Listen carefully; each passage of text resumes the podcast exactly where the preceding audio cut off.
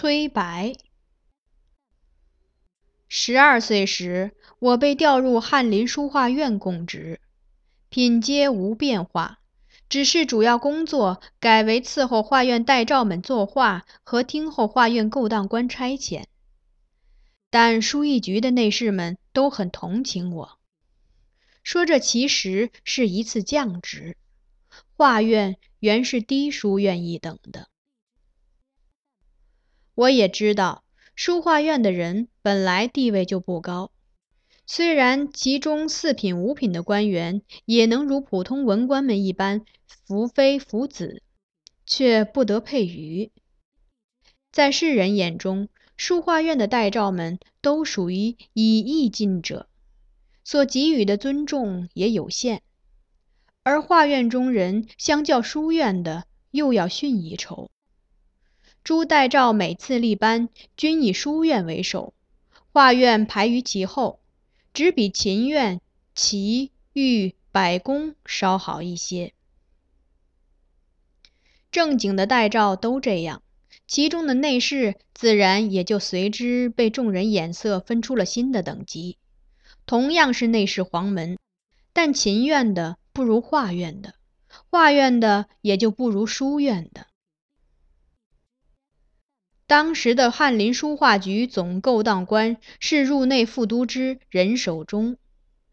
张承照遂向我建议：“你去求求张先生，请他跟皇后说说。”让皇后命令任都知将你留在书院吧。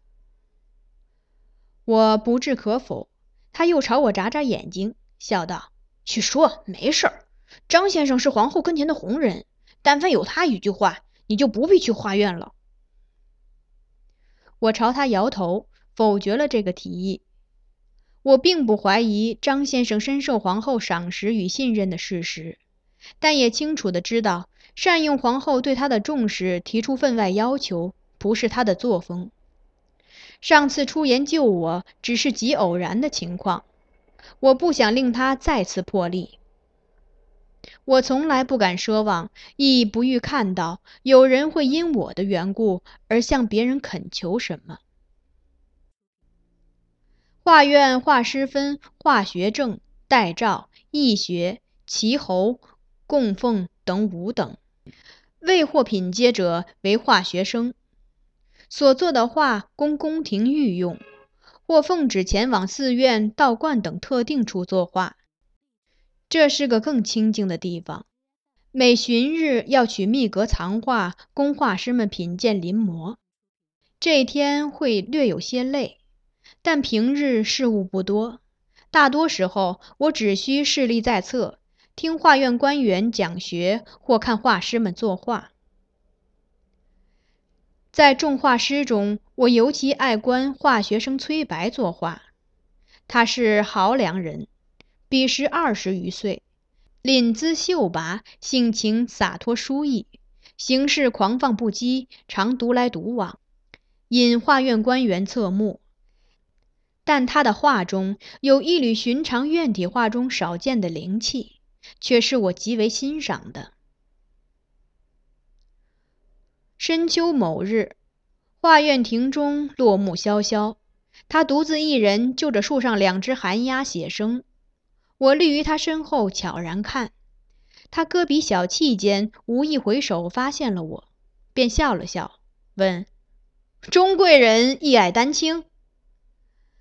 我退后一步，欠身道：“怀吉唐突。”搅了崔公子雅兴，那倒没有。崔白笑吟吟地说：“我只是好奇，为何钟贵人不去看画院诸位待诏作画，却每每如此关注拙作？”我想想说：“记得怀吉初入画院那天，见众画学生都在随画学正临摹黄居彩的花鸟图，唯独公子例外，只侧手看窗外。”画的是庭中枝上飞禽。崔白随手一审，黄是花鸟，工致富丽，我这辈子是学不好的了，索性自己信笔涂鸦。我亦含笑道：“崔公子落笔运思极成，不假于省尺，而曲直方圆，皆中法度，怀记一向，深感佩服。崇贵人谬赞。言罢，崔白重又徐徐提笔，落笔之前，忽然再问我：“难道这画院中还有人曲直方圆，尚在法度之外？”自然有的，但我只淡然一笑，没有回答。许是自己也有了答案，崔白未再追问，衔着一缕轻傲笑意，转身继续作画。前额有几缕永远梳不妥帖的发丝依旧垂下，随着他的运笔动作，不时漂浮于脸侧，而他目光始终专注地落于画上。毫不理会。由此，我们逐渐变得熟人，不时相聚，聊些书画话题。他看出我对丹青的兴趣，主动提出教我，我自是十分乐意。在我们都有闲时，便跟他学习画艺。一日，他教我以墨骨法画春林山浙。画院画学正途经我们所处画室。见挥毫作画的居然是我，大感讶异，遂入内探看。我当即收笔，如常向他施礼。他未应答，直直走至我身旁，凝神细看我所作的画。自祖宗以来，国朝翰林图画院一直独尊黄泉、黄居彩父子所创的皇室院体画风。画花虫翎毛，先以炭笔起稿。再以极细墨线勾勒出轮廓，继而反复填彩，画面工致富丽，旨趣浓艳。而此刻，化学正见我的画设色清雅，其中山浙未完全用墨线勾勒，片羽细部多以不同深浅的墨与赭点染而成，大异于被视为画院标准的皇室院体画。立时脸一沉，朝崔白冷道。是你教他这样画的？崔白颔首，悠悠道：“画禽鸟未必总要勾勒堆彩，偶尔会以墨骨淡墨点染，也颇有野趣。”化学正忽然拍案，扬高了声音：“你这是误人子弟！”崔白不惧不恼，只一本正经地朝他欠身，垂目而立。化学正强压了压火气。转而向我道：“钟贵人若要学画，画院中自有代照易学可请教。初学时要慎择良师，切莫被不学无术者引入歧途。”我一躬身，做恭谨受教状。化学正又狠狠地瞪了崔白一眼，才拂袖出门。待他走远，崔白侧手示我，故意正色道。钟贵人，请另择良师，勿随我这不学无术者误入歧途。我的回答是：若崔公子引我走上的是歧途，那我此生不愿再行正道。我们相视一笑，此后更显亲近。在他建议下，我们彼此称呼不再那么客气。他唤我的名字，我亦以他的字子熙称他。化学正越发厌恶崔白，屡次向同僚论及他画艺品行，有诸多贬义。崔白也就频遭画院打压，每次教义，他的画均被评为劣等，从来没有被呈上以供预览的机会。崔白倒不以为意，依然我行我素的按自己风格写生作画。对画院官员的教授并不上心，每逢讲学之时，他不是缺席便是迟到。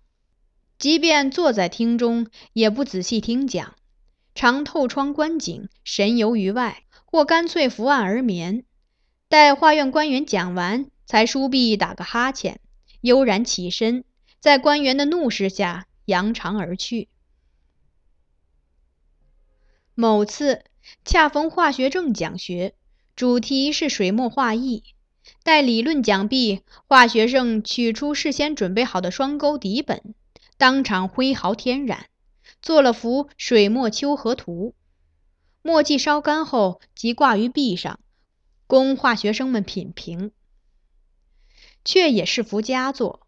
画中秋荷风姿雅逸，虽是水墨所作，却画出了莲蓬雨夜、反照迎潮、行云带雨的意志。画学生们自是赞不绝口，随即纷纷提笔开始临摹。化学正以手捋须，扫视众人，怡然自得。不想转瞬间发现崔白竟丝毫未曾理会，坐在最后一列的角落里，又是伏案酣然沉睡的模样。华学正当下笑意隐去，黑面唤道：“崔白。”崔白似睡得正熟，没有一丝将醒的意思。华学正又厉声再唤，他仍无反应。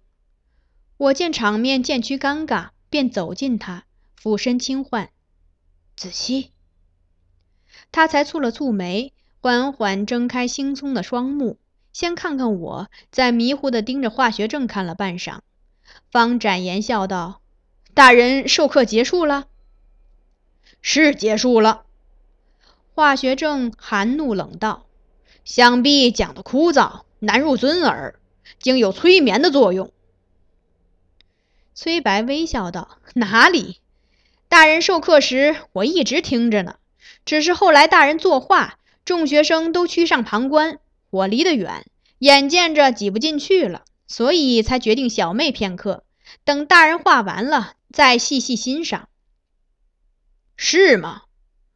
华学正瞥他一眼，也不正眼瞧他，负手而立，望向窗外碧空，说：“那依你之见，鄙人此画做得如何？”崔白仍坐着，懒懒地往椅背上一靠，侧头审视对面壁上的丘河图片刻，然后颔首道：“甚好，甚好，只是某处略欠一笔。”华学正不免好奇，当即问：“那是何处？”崔白唇角上扬：“这里。”同时手拈起案上蘸了墨的笔，忽地朝画上掷去。待他话音一落，那笔已触及画面，在一叶秋荷下划了一抹斜斜的墨迹。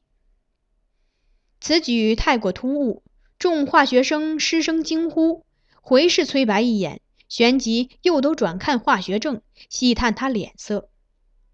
化学正气得难发一言，手指崔白，微微颤抖：“你，你……啊！学生一时不慎，误捏了带墨的笔，大人恕罪。”崔白一臂告罪，一臂展袖站起，迈步走至化学正面前，再次优雅的欠身致歉。化学正脸色清白，怒而转身，抬手就要去扯壁上的画，想是欲撕碎泄愤。崔白却出手阻止，笑道：“大人息怒，此画是佳作，因此一笔就撕毁，未免可惜。学生既犯了错，自会设法补救。”便有一位化学生插言道：“画已被墨迹所污，如何补救？”崔白将画挂稳，又细看一番，道：“既然画沾染污迹，大人已不想要，大概也不会介意我再加几笔吧？”也不待化学正许可，便从容选取他案上的笔，蘸了蘸砚上水墨，左手负于身后，右手运笔，自那抹墨迹时，或点叶着浮。或转侧偏托，见一条墨，少顷，一只正趋向低首梳理羽毛的白鹅，便栩栩如生地出现在荷叶下。那笔多天的墨迹被他画成了鹅绘，笔法自然，看不出刻意修饰的痕迹。画完，崔白搁笔退后，含笑请化学正指正。众人着意看去。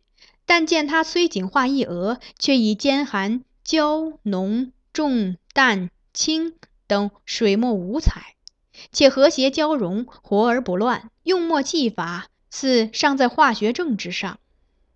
那鹅姿态娴雅轻灵，有将破卷而出之感，与之相较，适才化学正所画的秋荷顿失神采，倒显得呆滞枯涩了。而且他之前未作底本，乃是信笔画来，自然又胜化学证一筹。有人不禁开口叫好，待叫出了声，才顾及化学证，匆忙金口，但仍目露钦佩之色。化学证亦上前细看，默不作声的木然捋须良久，才侧目看崔白，评道：“用墨尚可。”但在此处添着鹅，令画面上方顿显逼仄，而其下留白过多，有失章法。不错，不错。崔白当即附和，慢视化学证，笑道：“我也觉得这呆鹅所处之位过高，倒是拉下来些为好。”瞧他这般神情，众人皆知他此语只在揶揄化学证，都是一副忍俊不禁的样子。化学正胸口不住起伏，仿佛随时有可能撅过去。许是当着众化学生面，又不好肆意发作。最后为重重的振袖，一指门外，对崔白道：“出去！”不失礼数的，又朝化学正欠身略施一礼后，崔白起步出门，唇际云淡风轻的笑意不减。他走得潇洒自若。我微微一步，目送他远去。他疏狂行为带来的畅快，抵不过心下的遗憾。我隐约感到，他离开画院的日子将很快来临。